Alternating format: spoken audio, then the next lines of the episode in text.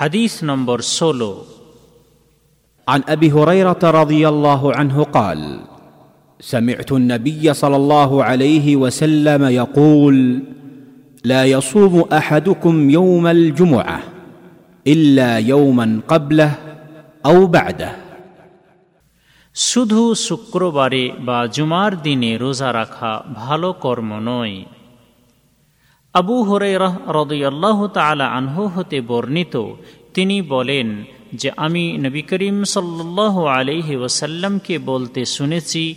তিনি বলেছেন, তোমাদের মধ্যে থেকে কোনো ব্যক্তি যেন শুধু জুমার দিনে রোজা না রাখে। তবে যদি সে জুমার দিনের সাথে সাথে একদিন আগে কিংবা একদিন পরে রোজা রাখে, তাহলে তা অবৈধ নয়। শহেহ বুখারি হাদিস নম্বর এক হাজার নশো পঁচাশি এবং শহেহ মুসলিম হাদিস নম্বর একশো সাতচল্লিশ হাইফেন বন্ধনের মধ্যে এক হাজার একশো চুয়াল্লিশ। তবে হাদিসের শব্দগুলি সহি বুখারি থেকে নেওয়া হয়েছে।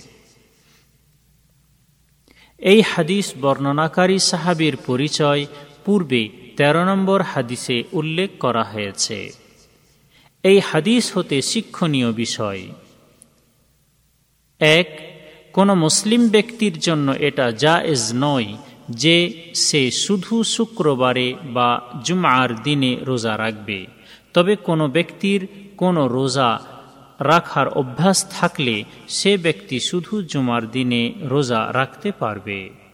দুই, শুক্রবার বা জুমার দিনটি হল দোয়া জিকির এবং আল্লাহর উপাসনা বা এবাদতে মগ্ন থাকার দিন এবং পবিত্র ও হালাল রুজি উপার্জন করার দিন সুতরাং শুধু এই দিনে রোজা রাখা ভালো কর্ম নয় তাই মহান আল্লাহ বলেছেন فإذا قضيت الصلاة فانتشروا في الأرض وابتغوا من فضل الله واذكروا الله كثيرا لعلكم تفلحون অর্থাৎ অতএব যখন জুমার নামাজ পড়া শেষ হয়ে যাবে তখন তোমরা পৃথিবীতে ছড়িয়ে পড়বে এবং আল্লাহর প্রদত্ত জীবিকার্জনের কাজে তৎপর থাকবে এবং আল্লাহকে অধিক স্মরণ করবে